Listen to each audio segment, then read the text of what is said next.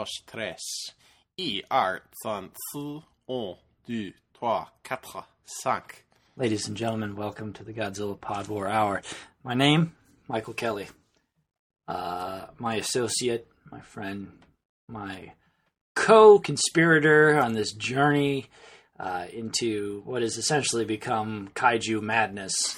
Nathan Bear, what the heck is going on there, buddy? Oh, you know, uh, they uh, they let me out again. Uh, I, have, I have to promise to keep going to those meetings, but uh, Well, no. so far it's going well. You know, I had to write the uh, the you know the mayor, and he contacted the the warden, and they let you out, and that's fine. Yeah, I think this worked for everybody. just long enough so we could uh, record our uh, our thoughts and our feelings uh, concerning Frankenstein conquers the world. Aka Frankenstein versus Baragon, aka and what almost was King Kong versus Prometheus, Godzilla versus Frankenstein, Frankenstein versus Godzilla, numerous, numerous. Yeah, there's there's a lot of this this this movie is like the the the backstory to it is so unnecessarily complicated and goes back to Willis O'Brien, yeah, King Kong. yeah, it's like a huge game of telephone. Like all these these versions of this script keep on like, and, and it's exactly it did start with with Willis O'Brien and his idea to have King Kong come back and, hmm. and fight Frankenstein, and eventually, as you said, it just led to all these different permutations, and eventually we got uh, Frankenstein fighting uh, Baragon. Mhm. Uh, now, this is Baragon is not to be confused with Barugon from the Gamma series, from the Gamera series. That is a different monster. Um, who shoots rainbows. yeah, shoots rainbows. Uh, Baragon uh, is is more of a kind of I don't know if you call him like he's got this sort of plated back and he's got a, a horn that, that glows and he big floppy big, puppy ears. yeah big old ears that kind of come up that kind of reminded me of King Caesar's Yes. ears sort of like the first attempt at that yeah, uh, but not quite as rabbit like and perky. and perky exactly um, more floppy um, Yeah, but like Baragon is he's an interesting cat. He's um you know, he was in this and then he was in Destroy All Monsters. They wanted to have him as Godzilla's sidekick in um Godzilla versus Mechagodzilla. Mhm. But um the suit was too wrecked at that point, so they just had it be Anguirus uh, again. yeah. So uh, he was supposed to be in that, and then he was gone for a very long time, and then he showed up again. Yeah. Uh, His in- suit was used many a time, which is one of the reasons why uh, the disintegration happened. Uh, he was loaned to uh, the Tsuburaya Corporation for Ultraman Yeah, uh, television episodes, uh, as was the Godzilla suit. Uh, yeah. so, So that's why you know, and his appearance in Destroy All Monsters is much like Varan is very Yeah. much just sort of like a blink and you'll miss it. yeah. All it can do is essentially just sort of crawl up to the Yeah. camera and, and look up and sort of wave, and then he has to. Gorosaurus suit was used in place of Baragon's suit.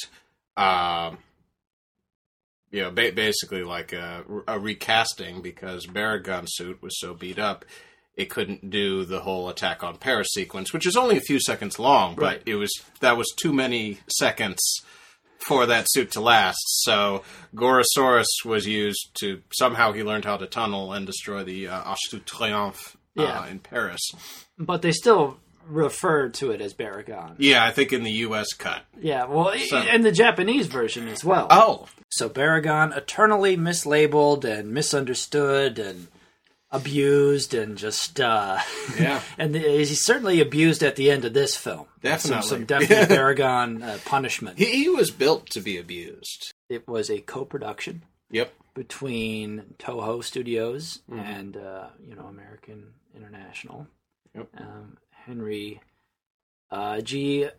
Saperstein, um, the man who had found great success with distributing uh, Godzilla versus the Thing, Mhm. also known as Mothra versus Godzilla, the the American release of that film.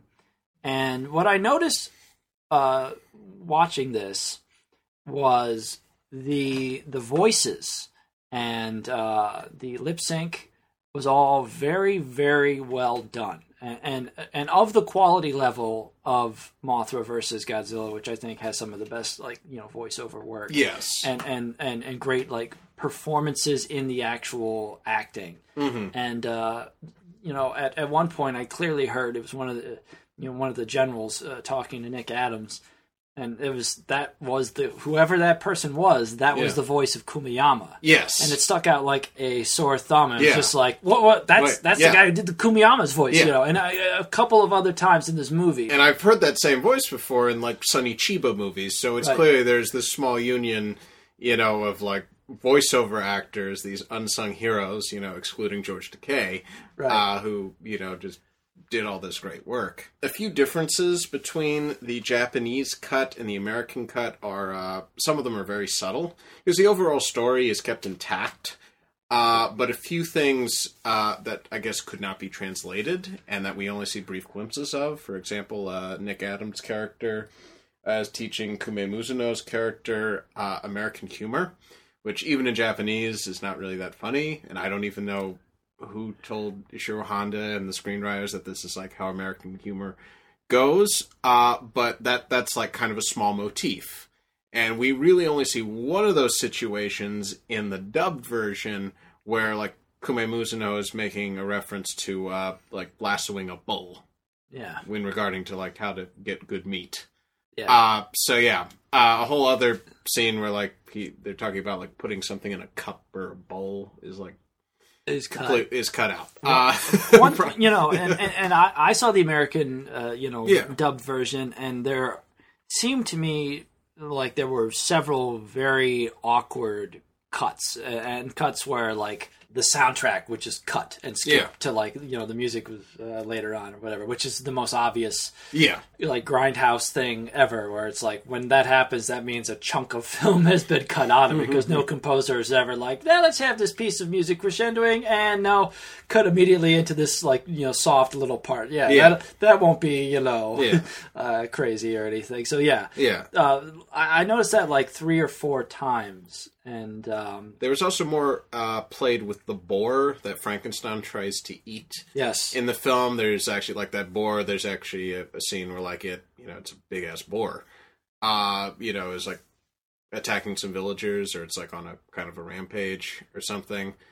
Uh and that's cut out for whatever reason. Um yeah, yeah.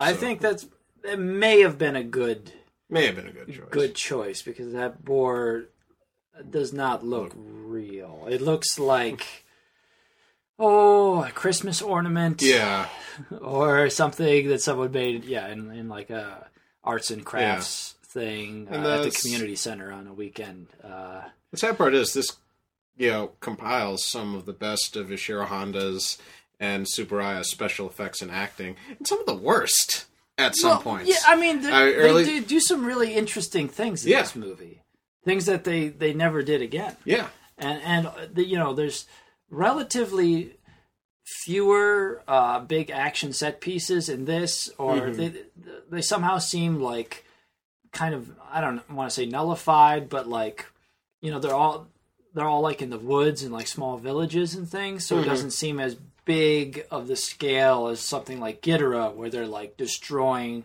you know downtown Osaka and it's like you know they're they're they're fucking up these villages Yeah. but they're just they're kind of small you know huts and stuff and And the transitions are more seamless between special effects, excluding the horse and the boar.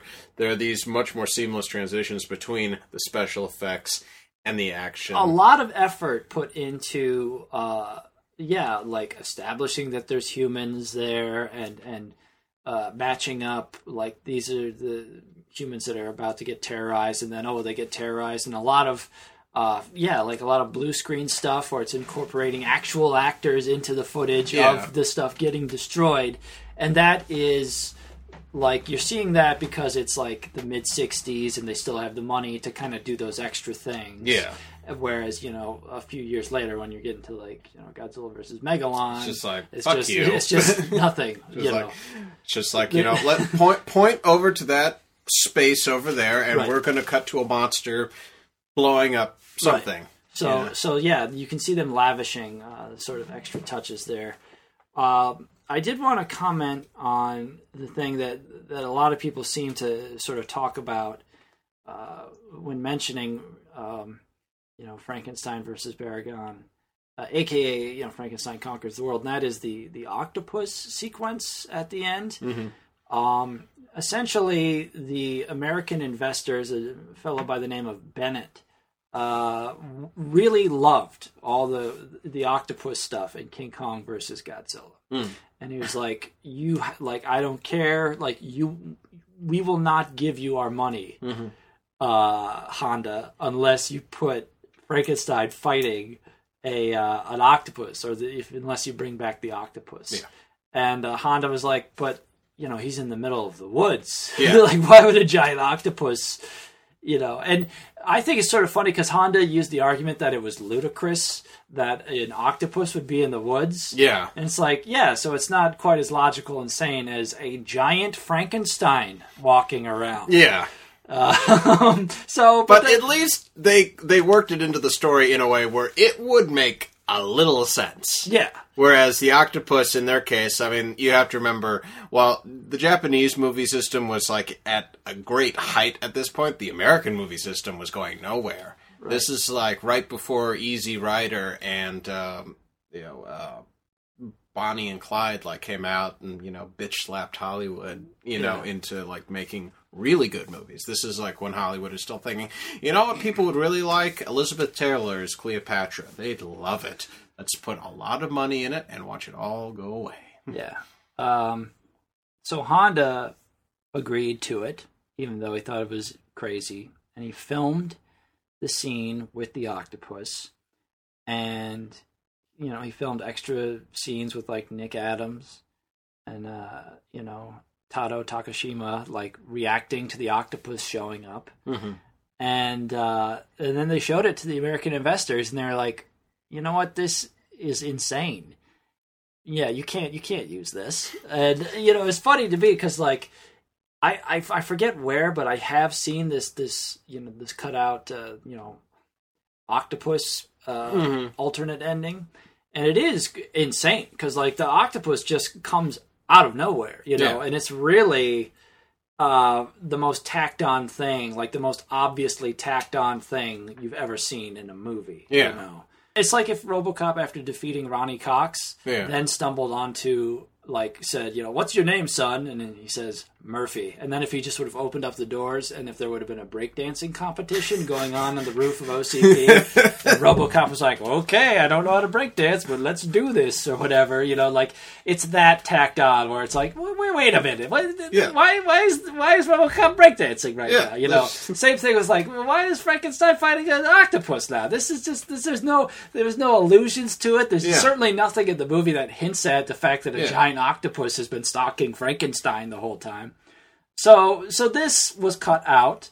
Uh, and I think for the better of the film, they took photos of it while they were making it, and there, the some photos of it showed up uh, in an issue of uh, Famous Monsters of Filmland, and that confused a lot of people for, for years who were like, well, well, you know, they saw these pictures and they're like, okay, well, now there's this movie where Frankenstein fights an octopus, Yeah. you know, and they went to see Frankenstein Conquers the World, and, you know, no such scene was in there, so it was very, very confusing. Finally, in like 1983, um, they got a hold of like a VHS tape that that someone in Toho had like kept this uh, ending uh, on, and they they uh, they cleaned it up and they put it on the uh, Laserdisc version of uh, and like the international VHS edition or whatever. But they they just put that on as the ending, and they didn't. It wasn't like an alternate ending. They just swapped that in as the ending, and so the original ending wasn't even on there anymore. It was, Oh, wow. only, it was only the octopus ending. So Baragon just disappears. Yeah, yeah. Well, no. What, what happens is Frankenstein tosses Baragon's body off of a cliff, and mm-hmm. then an octopus just like jumps on Frankenstein, and they fight for like an extra five minutes. And if, if you look at the pacing, like it's too much because Yeah. like the last the the fight at the end of this movie between Frankenstein and Baragon goes on for like a very long time, and and Yeah. like a long time in terms of like the mid '60s of you know Godzilla films when these these you know films still had a good pace and were still Yeah. tight before you had just stepped into the or slipped into the lethargy of like the Godzilla versus Gigan or like you know Godzilla versus Megalon where they're just like fuck it let's have the last 35 minutes be the fight or whatever Yeah. so like you know this is still like 1965 so for for at that time Mm-hmm. you know when you compare it to something like Monster Zero where like the end fight is like 2 minutes and 35 seconds or something Yeah. the end fight in this is like really long Yeah. so like to have that whole fight and then just have Frankenstein fight a fucking octopus Yeah. for an, an extra five minutes, you know, that's not necessary. uh, and it's yeah, it's it's exhausting. So like, eventually Tokyo Shock, they got their hands on it, and they they you now have the you know the original American cut has been restored with the non-octopus ending Mm-hmm. and then the uh, the Japanese cut without an octopus in it, and then I guess the weird international cut that was really just manufactured in 1983. And, Yeah. Uh, out of that doctored VHS footage of the octopus, is also on there. Uh, so that's yeah, that's what's going on with that. But I, I don't think they need an octopus at the end of this movie. Very few people do. Fukube did the music. Yep. Once And- again, yeah. he, he kind of it's good music, but it's clearly phoned in. Yeah. You know, this is this is the moment. This is one of those moments where he's not unfairly compared to John Williams, where it's just like you you just you know. Yeah, this, I'm miming masturbation at this moment. This is like kind of what he's doing.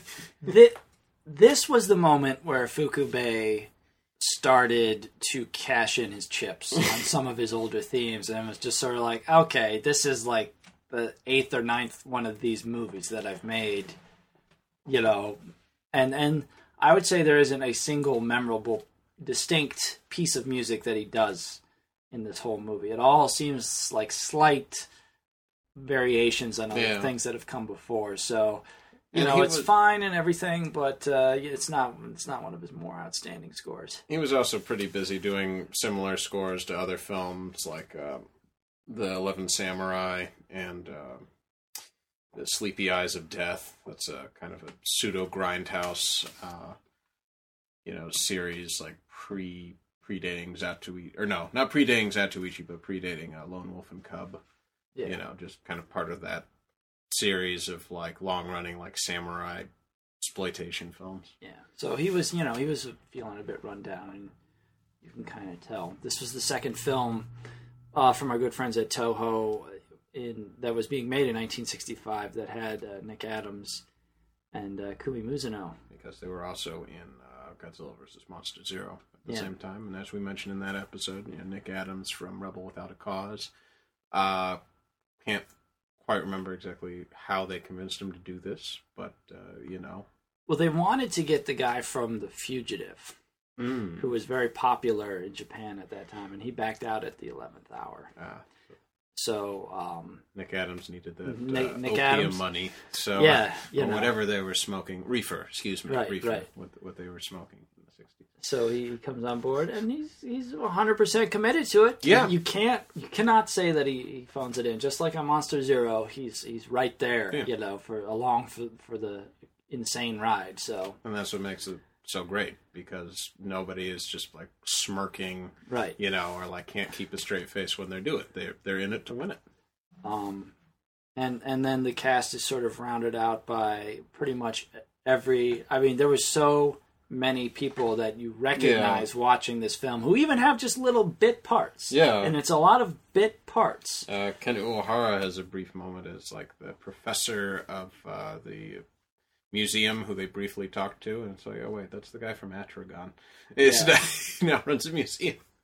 Um, Um, and then uh, Captain uh, Kawa- Kawaii Kawaii. is played by Yoshio uh, Tsuchiya, and uh, you may remember him from um, Seven Samurai, where he played uh, Rikichi. Uh, He had a bit part in Godzilla Raids Again. yep. uh, and he's also in Matango. Mm-hmm. So uh, he's in a lot of stuff. He was in Godzilla versus King Ghidorah. Yep. Um, and everyone, you know, fully committed Yeah. and, and playing it deadly serious, which is what you need when the movie is about a Frankenstein the size of a Godzilla fighting Baragon, you know. From the ocean's unfathomable depths, a gigantic, man-like creature appears.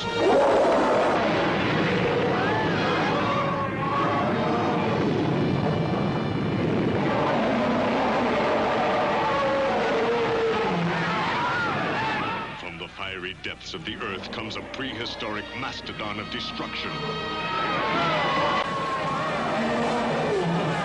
Never before has the screen known such heart-stopping terror. Starring Nick Adams, Well, I feel he's very important from a scientific point of view. I'd have to cut off a leg or an arm. Doctors, I won't let you conduct this test. Frankenstein, with the strength of a thousand men. And every man's need for affection that makes him a willing captive. The chain hurt you. Hmm. The new scoop of the century. The horrifying touch of a severed hand with a life of its own. The terrifying force of a monster that dwarfs man's tallest structures.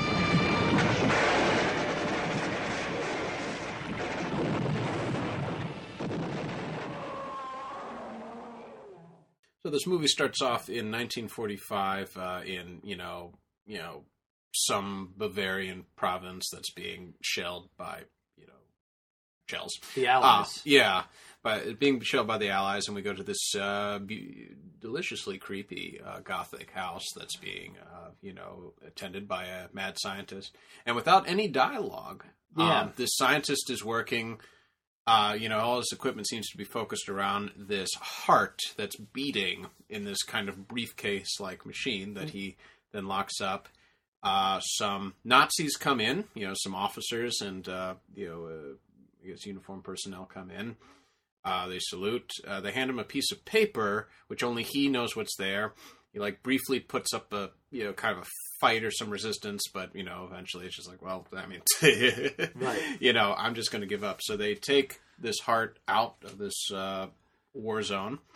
Then you know, cut to a submarine that's uh, being loaded uh, with this device. And, and the people who are in the submarine are all German. Yes, this is a Nazi uh, It's a Nazi thing. submarine. So they put it in the U-boat, uh, and then we see like kind of like a pre-Indiana Zone, Indiana Jones sequence of you know there's the map showing where exactly the submarine is superimposed over footage of the submarine sailing, and then around the Indian Ocean. So it goes from Germany to uh, the Indian, Indian Ocean. I think it was like either off of Madagascar or Sri Lanka. It meets up with a Japanese submarine. Right. Um, uh, and then they hand off the submarine to the Japanese crew. The German submarine is immediately shelled by the Allies. Yeah, yeah. and So the Japanese really submarine. just in time. Yeah, and the Japanese submarine, which looks identical to the German submarine, you know, just you know, skipty doos out of there.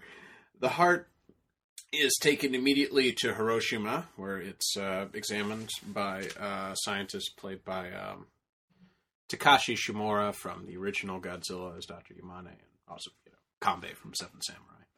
Um, and you know, the captain of the boat that hands it to him is uh, Captain uh, Kawaii, you know, played by Yoshio uh, Su- uh, Tsuchiya. My apologies. Um, anyways, so um, one slight difference is in the Japanese version. The Japanese look at this heart and be like, "Oh, I didn't know the Germans were so creepy," or something like that. Uh, that's not in the American version. Uh, but uh, Shimura's character explains that you know with this you know ever beating heart to Frankenstein, uh, we you know we will know the secrets to you know how how to you know keep people alive longer. So they get this heart and they put it into what looks like a covered body uh, but it does look like they're transplanting it into a into a body. Um, which I don't even think is in the American cut. They Um, just immediately, well, this, well, yeah, I, I'm, t- you know, I, all I watched was the American cut. yeah, and there is there is they're they're putting it into something like they take it out of the case and they put it into something mm. and it's on an operating table. Mm. And it's Hiroshima, 1945, Yeah. and this is The- exactly when the, the- yeah the way it's done is like crazy because it's like you're watching this scene and you know they, they have the dialogue from the scene and like you, you see that it's well i think they like they, they cut to they establish that it's hiroshima or anyone who, who knows hiroshima knows that they i think they are in the fucking atomic dome uh Yeah. like like i Or think like a building similar in to that, that, building yeah. or they're like next door because it's like which is that's a famous that's the one building that survived the blast. right Um, Um, but like they, so they have that little scene where the guy talks about, oh, this is Frankenstein's, you know, heart, and the, the monster. Like, if we figure out the secret to immortality, we could heal our soldiers, we could cure death, blah blah blah, and here we go, or whatever. And only then it's it pulls out and um, it- you know it kind of re it reestablishes and it says August sixth, nineteen forty five. So you know, and anyone who knows their history is like, oh fuck, and Yeah. that's exactly the next thing. is the You know, the Enola Gay comes over, and uh, you know the bomb is Yeah. dropped, and it's it's great. You know, obviously the the city is is destroyed by a you know a wall of, of, of flame, and it's crazy watching a Godzilla movie with the bombing of Hiroshima in it. You Yeah. know, like in a weird way, it's like not even coming full circle, but it feels. I felt this is the only time I've I've watched a Godzilla movie and felt uncomfortable yeah, it watching it. you get a scary bad taste in your Yeah, mouth. exactly. and it's not so much that it's in bad taste it's just uh you know it it's horrifying because that was a real event that Yeah. was, you know many people died during that and you know we're not here to debate the merits of you know bomb good or bad you know just people died Yeah. um and that's that's what we'll say so the fact that they were i guess appropriating this actual horrific event into a Godzilla film, and the fact that you know it was the bombings of Hiroshima and Nagasaki that inspired the Godzilla movie uh, series. Um, you know, it just it, this kind of brings it in a way kind of full circle. Um, yeah, so, so crash cut to 15 years later in Hiroshima, which would make, even though this film was made in 1965, that would make this 1960. Um, Nick Adams and Kumi Mizuno uh, work in the new Hiroshima that's been, you know, rebuilt. Completely You know, the uh, Japanese economy began to boom in the 50s, um, similar to the way that China is now um, just you know a mass amount of produce uh, or products were being created in Japan, uh, as well as you know the new scientific frontiers. And uh, uh, Nick Adams and Kumi Mizuno play scientists who, as they say, uh, are studying the effects of radiation on victims, older victims now, of the uh, bombings of Hiroshima. yeah. So Um, they they are joined by uh, Doctor uh, Kawaji, who was played by uh, Tadao Takashima, uh, who you may remember from uh, King Kong versus Godzilla as, as Sakurai. He also starred in Atragon as uh, the Smut Peddler. yes, Uh, during that episode, I, I said mistakenly that I thought that was his only other uh, starring turn in a Toho science fiction epic, and I was dead wrong because he is one of the stars of this. And uh, his character has some very interesting sort of. You know, peaks and Peaks, valleys uh, as as far as motivations and sort of the extremes that he goes to, and his plans, and is he with the team? Is he not with the team? Uh, you know, sort of like uh, we can all agree it's better than King Kong 2005. yeah, well, sort sort of like Yoshio uh, Tsuchiya's character in Son of Godzilla, where Yes. it's like he was crazy when the script called for him to be crazy, but the rest of the time he's normal. Yeah. Um, anyways, yeah, basically they established that uh, you know uh, Dr. Kawajiya, along with Nick Adams and Kumi Mizuno, are scientists. They're working at this new Hiroshima Institute, um, and you know it, it has sort of their daily routine. Um, they're visiting with some patients, and and you know one of the patients is a girl who's about twenty, I'd say fifteen to twenty years old. And they sort of say offhand that like her, both of her parents were killed and now she is is getting weaker and weaker from the radiation poisoning. So again really uh, brutally serious Yeah. stuff. While this is going on, Kumi Mizuno goes home at night in the new Hiroshima, and uh, you know, a character actor pops out claiming, you know, uh, this boy just ran off. He, he he he killed my dog and then took it with him. He's probably going to eat my dead dog. yeah and You know. like again to take it right back to hiroshima he talks about how after the war people were starving and like just running around scavenging for whatever and slaughtering and eating dogs Yeah. Like he just kind of shares this with with Kumi Mizuno as an aside or whatever. Yeah. It's like so that's what's happening, you know, Yeah. Which is crazy. But uh, Kumi Mizuno kind of like walks around and she she looks through uh, far away. She can see some bushes or whatever, and she can kind of see these these eyes Yes. looking looking at her. Or Hungry whatever. eyes. Hung, hungry eyes or whatever. Um, you know, and later we, we find out these are the eyes of uh, the Frankenstein monster. Who, who at this point is still just a kid. Yeah, Um, yeah. And he's played by he's played by a young uh, another actor uh, when he gets a little bit older. But um, But um, so she uh, has uh, ends up having dinner with Nick Adams. You know, apropos of them being friends. Uh, Japanese version, he teaches her some kind of American joke, uh, which makes no sense. But you know, it's nice to see them two eating together, and they seem to have like a very nice, comfortable uh, work and possibly love relationship between the two of them. Uh, well, uh, they hear a car screech outside, and they look down, and they see the Frankenstein kid. He's been hit part of a hit and run where a taxi hits him, and uh, it just drives off. Um, kind of odd. Like she doesn't really go out to help him. She throws a bag of food out the window. just like, oh, okay, okay, he, he's got it. All right, let's go back to bed. I for some reason I got reminded of the episode of Seinfeld where George throws the marble rye up to Jerry. Um, but that's the reverse. It's only throwing food up to a window. But uh, my encyclopedic knowledge of, of Seinfeld sort of kicked in there.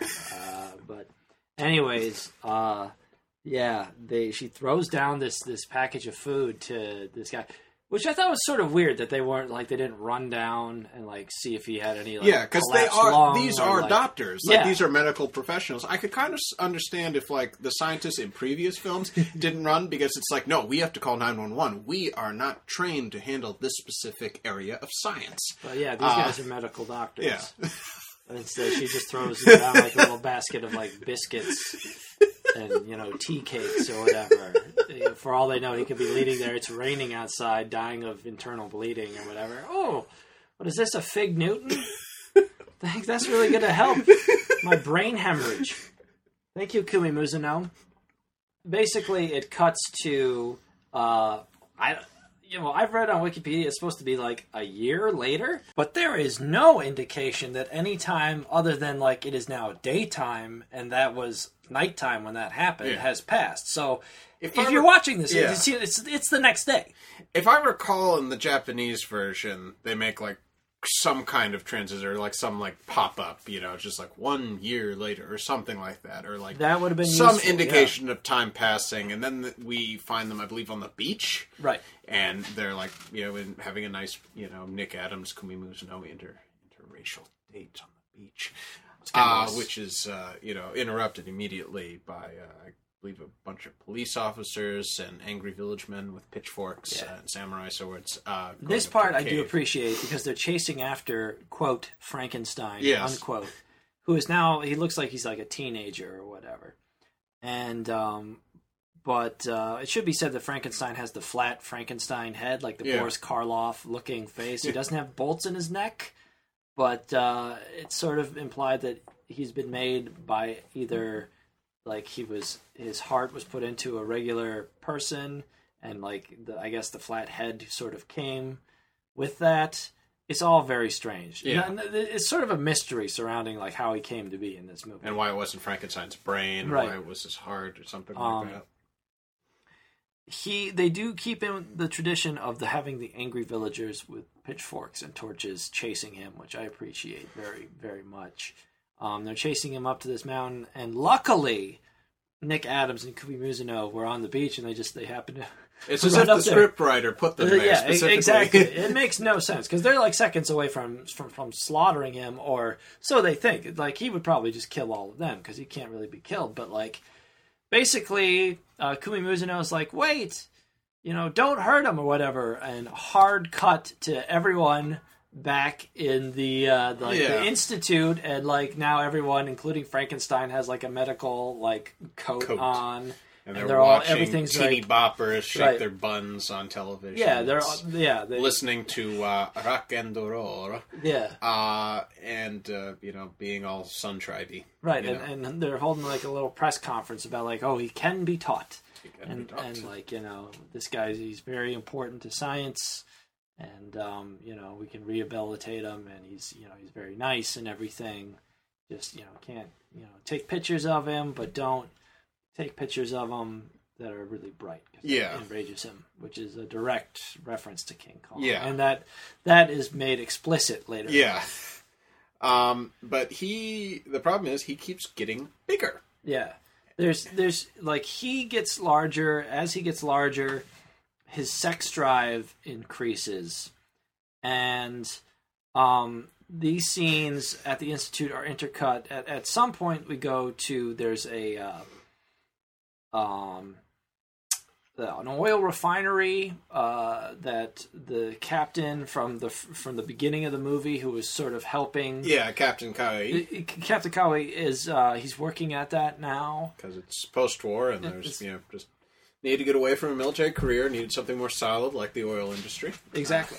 So, um, and there is what appears to be an earthquake Yeah. at this oil refinery. And th- this is just like a pet peeve note is the fact that this man survived the bombing of Hiroshima. All right, he was there when it happened, and uh, someone is interviewing him about the Frankenstein heart that they believe had something to do with this boy. Yeah, Uh, and he's like, "Oh yes, I remember that day, you know, clearly, you know, and, and like how offhanded that comment is yeah, It's like, oh yeah, It- I remember the day a million people eh, were wiped out within Yeah. seconds. It's pretty sloppy. Yeah. because it's uh, like it, what it, what it's doing is reestablishing who this character is. yes, and why you know why he may be familiar to us. yes, and that might be just the English dub. I haven't seen the Japanese version in a couple of years, so I, I do agree with you that this it's very suspicious. Yeah. that he would be talking about that exact piece of information when this new incident yeah, occurs. Uh, and again, it looks like uh, an earthquake. You know, he manages to get off the the oil rig uh, before it collapses, falls into the ocean. and he briefly sees what seems to be some kind of horned lizard, Yeah, a Which horny is- lizard. yeah. He sees the earth open up, Yes. and uh, in the middle of this sort of small village that's next to the uh, the oil refinery deal, and and he gets a brief glimpse of of I mean it's Baragon.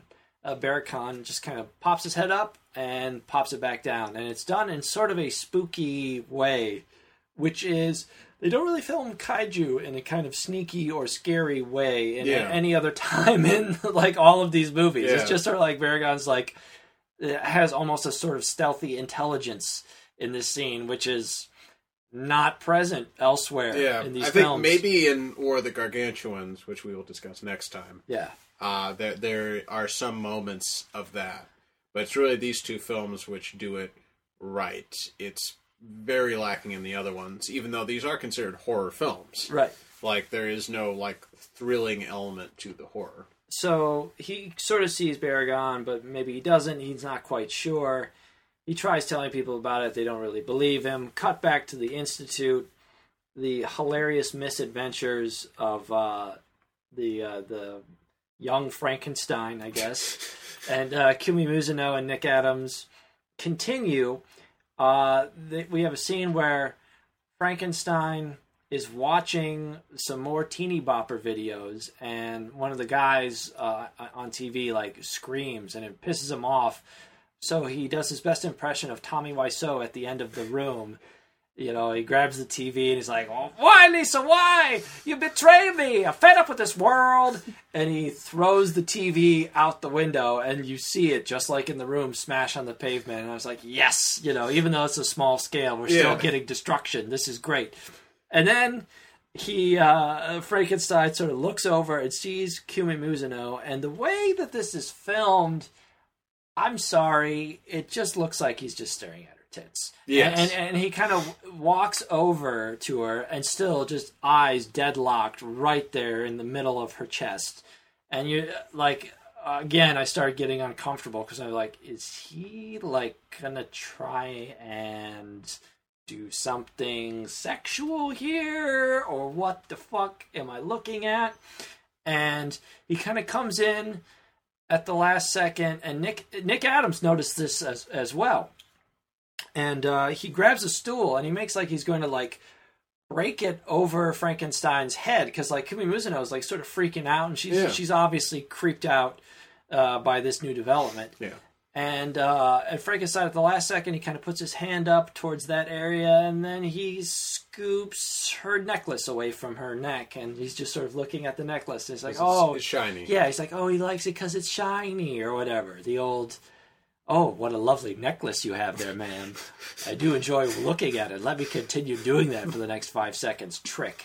Um, so yeah, the uh, at this point, everyone sort of looks around like, well, that could have been bad. You know, Nick Adams puts the stool down, and they're like, we should probably put him in a cage Yeah. now in the basement, And- feed him a bucket of fish heads Yeah. every week. This is where it turns into King Kong, uh, because he keeps growing, and they you know have to put bigger shackles on him in a bigger cage, and then comes like the. Uh, you know, there's actually like uh, throughout this film, there's actually a, a legitimate question of money and resources. Yeah, The more fact- so than yes, any other kaiju yes. movie. The you fact- hear yeah. characters talking about logistics. Yes. In this movie, and like breaking shit down into tables and like budgets and like, can Yeah. we afford to do this? Yes. Which was fascinating to me. Yeah, I was and- like, this is really uh, interesting. you know, 'Cause it makes them a lot more human and I think a lot more believable. You Yeah. know, unlike Bryan Cranston. Uh, oh, Brian. oh no. Uh, but uh, but uh, the, the fact is, is that you know there there becomes the, the the fact that he is getting bigger, and the hospital no longer has the resources to contain him, and that maybe they might have to put him in a zoo. Yeah. Uh, fortunately, they never have to uh, figure that out because when They they well they first we have a scene with uh, Peter Mann. yes, who is portraying Doctor. Sorry, who is portraying Doctor uh, Reichendorf, who is essentially the mad scientist. He looks like Doctor Wily from the Mega Man video games. yes, yes, But he was the scientist from the beginning of the movie that they stole Frankenstein's Frankenstein's heart from. yes, And he is full of all sorts of very useful exposition uh, concerning the fact that Frankenstein has been murdered specifically. He doesn't say kill, he's been murdered hundreds of times, but he keeps coming back to life. And also that you can separate a piece of Frankenstein's body and a new Frankenstein. Well, not sorry. You can you can cut a limb off of him, uh, and not only will he grow the limb back, but the limb that's still around, as long as as as long as it's supplied with enough protein, will grow backwards and retro grow another Frankenstein out of that arm. just like bros at a gym. Uh, so uh, keep that in mind. You know, you, you got to keep an eye on that Protein And that, intake. that protein intake, and uh, immediately, sort of what happens is they go back to the institute. and they have the moral debate. It's like, should we to figure out should should Right. we cut off an arm to experiment? And Kumi Mizuno brings up humanist question: uh, Are you fucking crazy? What if he doesn't grow it back? right, right, We're well, gonna be the- maiming. the, the, you know, the script poses a couple of very interesting moral dilemmas, and then instantly has the God of the Machine solve them without any real debate or, or Yes. any necessitation of the characters making difficult actual decisions. Yes, many Deus Machinas. uh, many, many, uh, because like they're you know, uh, Tadao Takashima is is leaning towards. That- well, he attempts it, He attempts it. He's going downstairs to do it.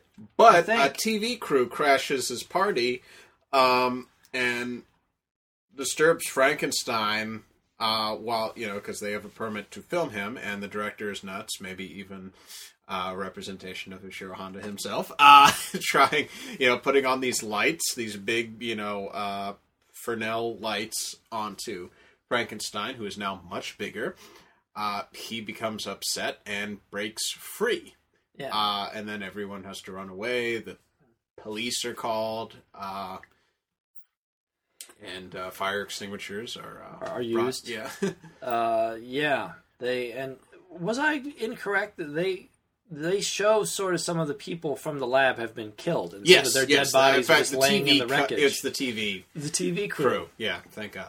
Uh, which was sort of horrific yeah, because they're just sort of laying there dead. Yeah. and uh, which is sort of unique to this movie. Like you don't see dead bodies in wreckage of characters that were just alive like that that never happens in these movies so again another weird sort of unique deal but so now they don't have to make the decision to Yeah. uh you know to cut the arm off because it turns escaped. out that's how he escaped. he escaped by tear like pulling his arm off or whatever that whole thing was weird for for many reasons uh and i'm just going to talk about all of them right now first of all he definitely has both arms when he escapes okay Yes. so he's not in the chains anymore and you see him sort of pull the thing off when he's when he's escaping Yeah. that's number one now number two they later on like the next scene or like two scenes later there's sort of a pursuit and, and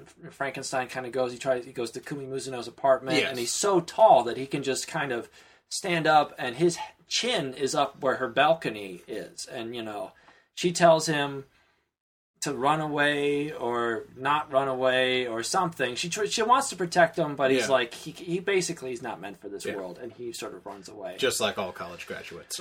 exactly. um, and so there's that. But then they are, they're investigating the scene of the escape, and they're like, oh, and they look down at this chain, which is the size of like a human hand. Yeah. like like it could chain a human arm and a human hand. Now, when Frankenstein broke out, he was like the size of King Kong. yeah. You know, he was r- quite big, and they they showed that chain, and I don't know if they were trying to imply that it was the same chain, but the chain that he was wearing when he broke out was obviously like ten times bigger. So maybe they want didn't want us to think that hard. Whatever. But they do go to the trouble of you know they're investigating, and they're like, well, you know, maybe a piece of him fell off, and you they have they find this this hand. That's animated. That's or, animated. Not, not like physically animated, but is a animated living on its own hand. Yeah, it's it's a robot hand, and um, it sort of crawls. It Yeah. looks sort of like a the thing from the Addams family. Yes. And I have no way of proving this or knowing this, but I'm pretty sure they took the same hand and just threw a police glove over it and made it into the toy that Ichiro has in Godzilla's Revenge. When he Oh, turns that thing oh, yeah. on and says, "Support your local police! Support your local police!" Yeah. the most uh, insane part of a very insane movie. Yes. the hardcore Godzilla fans will know exactly what I'm talking about and be like, "The fuck." Uh, you know, but I think I'm pretty sure that's just the same prop because Yeah. it does the same thing. Yeah. it just sort of opens and closes. The point is they have a Frankenstein hand, okay, and also Frankenstein is big now and he's missing. Yeah. Um, and it it now sort of becomes uh, a a you know a pursuit of Frankenstein through mostly wooded areas.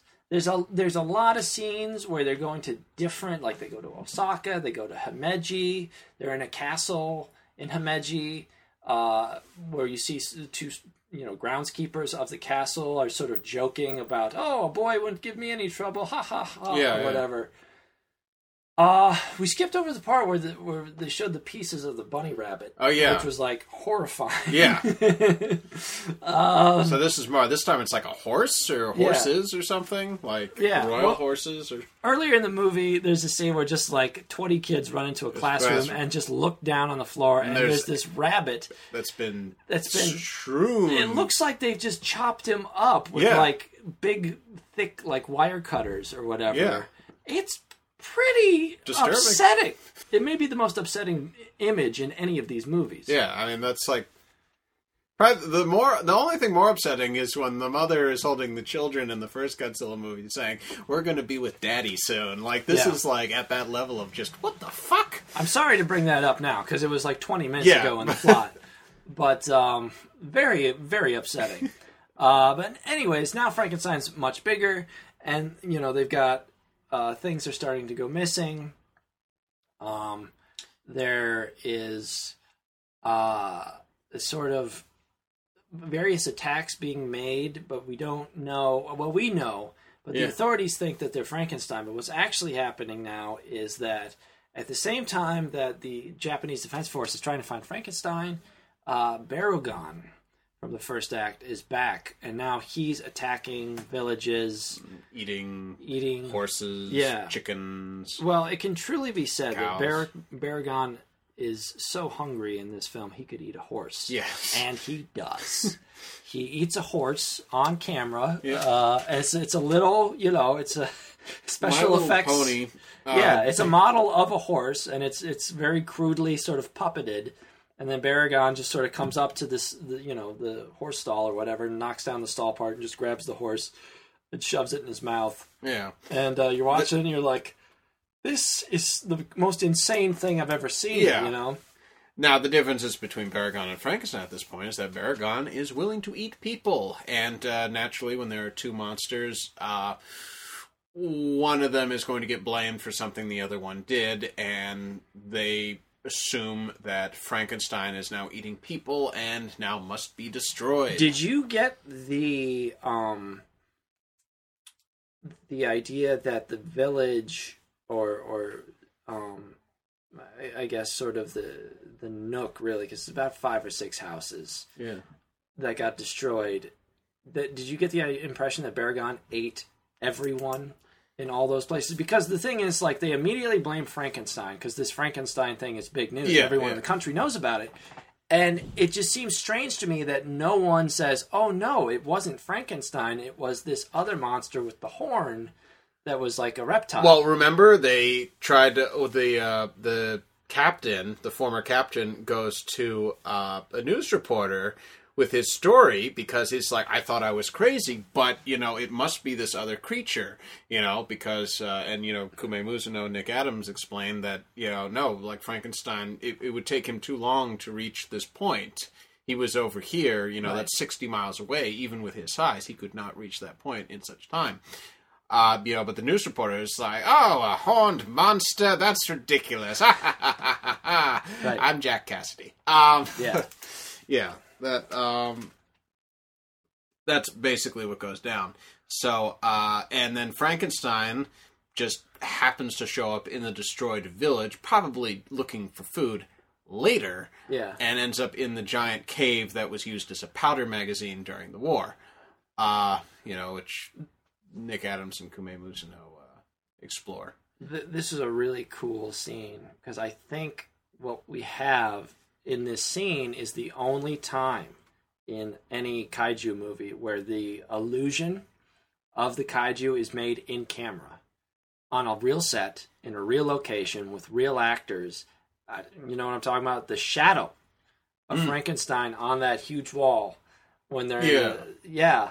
I think they, they just used lights, and I think that was just the, the actor who was playing Frankenstein, uh, you know, a, a gentleman by the name of uh, Koji uh, Furuhata. I think he was just standing in the lights. I Yeah. think they really shot that in camera, and it was just like they made it look is like one of the oldest tricks in the book, like Yeah. just that big shadow, like oh, and then Nick Adams, Kumi Mizuno, and all the military guys running away from it. Yeah. Um, That was really cool. I mean, that would make sense. I mean, that is like you know, shadow and light. I mean, that's just yeah, that's how you do it. Yeah. That's how you make a movie, So, and that's how you save money. Yes. More importantly, speaking of saving money, they're running out of funds, Yes. as their many conversations allude to. because this like you, you never hear this in that many monster movies where it's just like these are scientists and they keep saying you know the hospital is not going to fund our project anymore you know they have the hand, they have the hand So they know but they the can- hand then dies Yeah, they there's a while there where they're like, we have this hands, we can we can study the hand, so we can kill Frankenstein. But then the hand dies. Yeah. exactly. So now it's or does it? yes But they say the hand is dead, but it just sort of turns. It's the hand. Uh, now remember this: the hand starts to turn sort of green. Uh huh. Mhm. All right, all right, all right. Now, uh, so w- you know, while they're talking to you know, when Captain uh, Kawai comes in and is attempting to convince the authorities that this Baragon thing exists, they never call it Baragon, by Yeah. the way, um, but that it's this other monster. No one believes him. And he says he's very sad, but he's going has to go back to wherever work. He has to work. go he, to he- work. he has to go back to He has work. go back to work. And uh, he's talking to Nick Adams, and he's like, you know, guys, I'll come back and visit you as soon as I save up enough money. yeah You know, and they're like, oh yeah, and then so he, you know, pulls away, and and then Nick Adams and Kumi Mizuno and uh, Tadao Takashima are like, well, you know, we only have enough money to pay the bill at the hotel for like another day, and we don't have enough money, or like.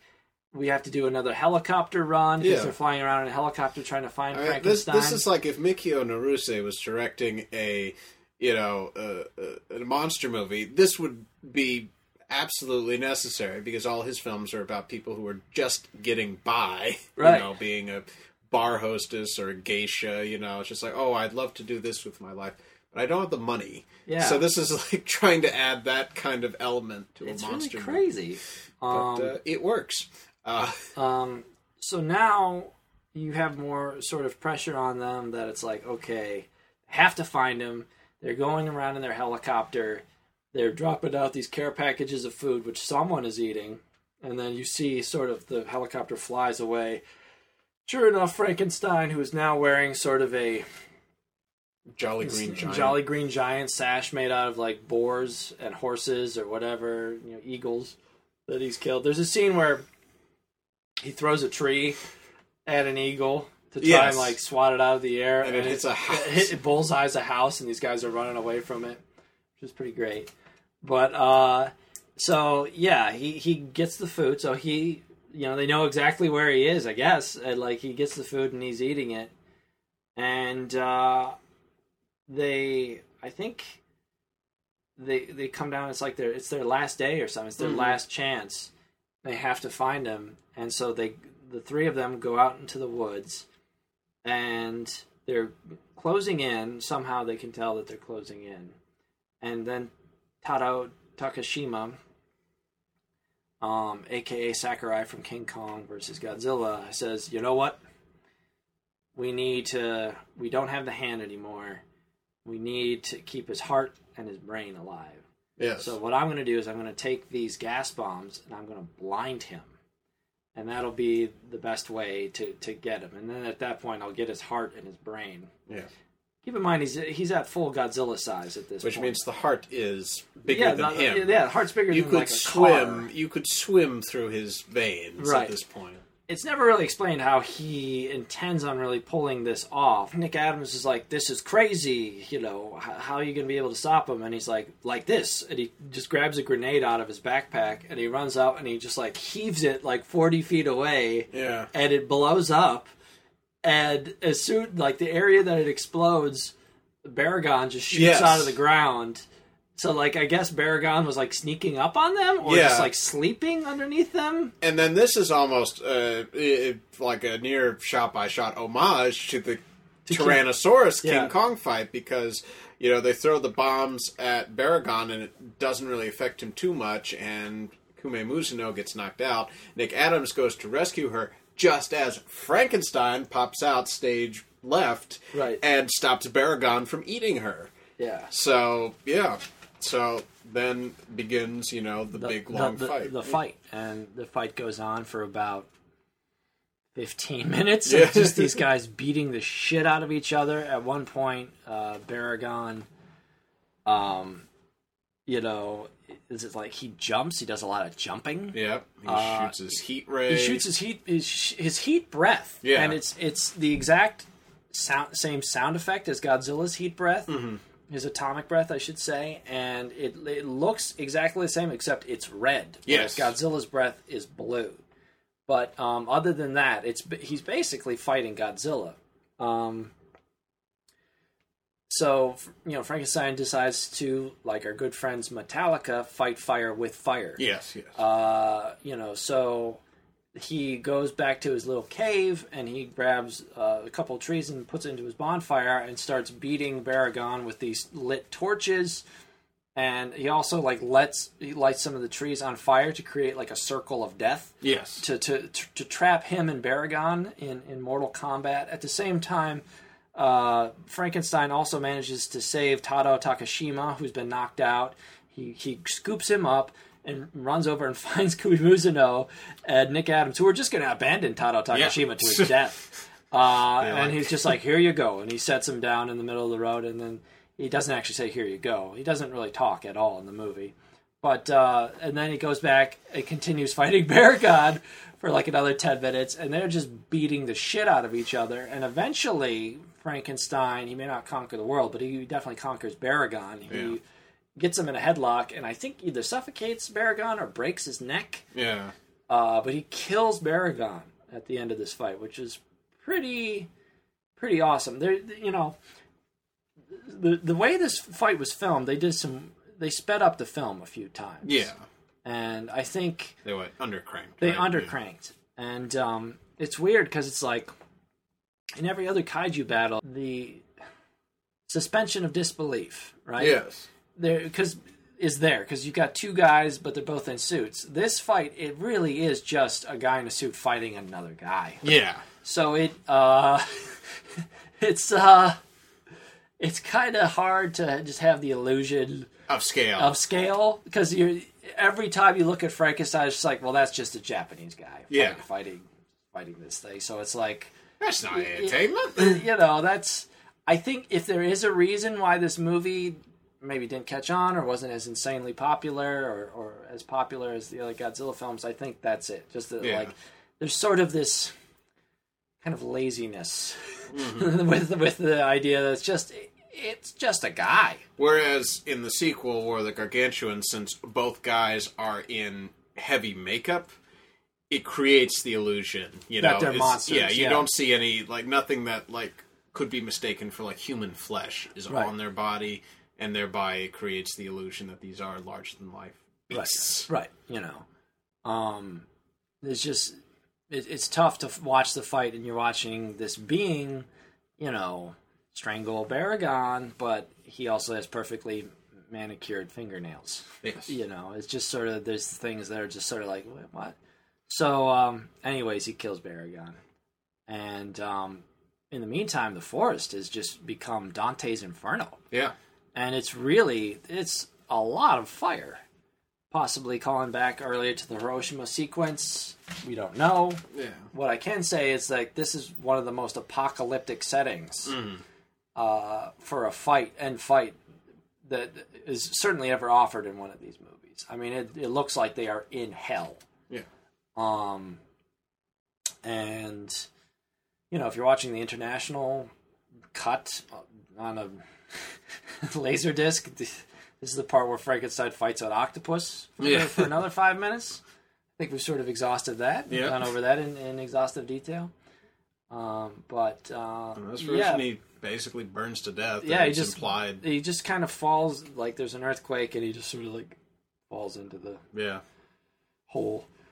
And uh, All that you know, Baragon fracking. Just Yeah. Um, and Nick Adams and Tadao Takashima are just like, you know, oh, he wasn't meant to live in this world. And Tadao Takashima's like, well, you know, he'll never really die. He'll, he'll come back or whatever. A bizarre film Um, this was the this was the last kaiju film I hadn't seen Mm-hmm. really from this time with giant monster and like name brand monsters. Yeah, yeah. like Baragon. I don't I don't consider you know Dogora or that one with like the crab and the octopus. Yeah, the I don't even know what it's called. Those are not real. Like I'm talking about any monster that's ever fought Godzilla. you yeah, know? or been around Godzilla. yeah, around that time, and and so this was the last one of those that I, I hadn't seen, and I watched it yesterday, and uh, you know a lot of unique things in it, a lot of really interesting ideas. Certainly, a very intense fight at the end. You know, I would recommend it. and uh, yeah, definitely good. Uh, I think War of the Gargantuans is better, but I think that's only because they made this film first, uh, similar to like how Yeah. Kurosawa made Kagemusha, you know, in the '80s, basically to test if he still had it, and then he made Ran the year later, which is like the more appraised film. Yeah. I yeah, it, it should be stated that you know I don't want to get too much into the specifics of War of the Gargantuas, but that was the the sequel to this, and Yes. we'll talk more about that uh, during the next episode. But sort of this this story and, and kind of these characters are, Yeah. are in a way continued over into that film. Yeah, and this is where they at like are at their peak with like miniature, uh, you know, miniature and human, you know, compatibility. Yeah. You know, the technology they had at the time to use, and it's just breathtakingly beautiful. With the exception of the horse Yes, and the boar, and the which boar. are inexcusably Yes. awful. Um, for that brief second, I thought I was watching a Gamera movie. yeah, Uh, I didn't camera. It's like Elmo's world. Yeah, but that's okay because Baragon eats a fucking horse in this Yes. movie. Um, so I think that about does it for Frankenstein conquers the world, aka Frankenstein uh, versus Baragon. I wanted to give a quick shout out to our good friends at Kaiju Cast. Uh, National Podcast Day was uh, about a week and a half ago, and they uh, listed us as one of their um, few podcasts that they listen to regularly, and that's very um, nice of them to say, and we Yeah. appreciate that. It's, uh, Definitely listen to their program as well. So you know, feel the love. feel the love. It's all. It's all good. It's all good, man. It's all good.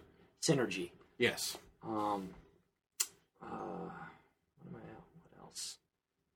I guess. Uh, We're Oh, over, right. We're over hundred likes on Facebook, so thank Yeah. you very much for giving us the likes and uh, the views keep coming. So uh, we're not sure who's been informing who, but uh, y'all have been great about you know giving us uh, a lot of attention, and we just we just love basking in the glory. so I will say, um, you know, check us out on, on Facebook at uh, the Godzilla Pod War Hour. Check us out on Twitter. My name is Michael Kelly. The handle's at Godzilla Pod War. We have a Twitter account. We may update it. You know, how else are you going to know if we updated it or not unless you check out? Exactly. Know, exactly. Um, and of course, subscribe to us uh, on iTunes for free, and, and uh, you know, rate us, leave comments, you know, leave pictures and uh, and things, fan art, whatever. Um, you know, keeping it going, just Yeah. keeping it all sort of works together. Um, Frankenstein's character arc in this film was, uh, you know, he was horny for Kumi Mizuno and then enraged, which is, um, I can't blame him. That's like my character arc for most days of the week. yeah, So, uh, you know, you know, he, he was not meant for this world. Yeah. Or was he? just like we'll see next week. Thank you.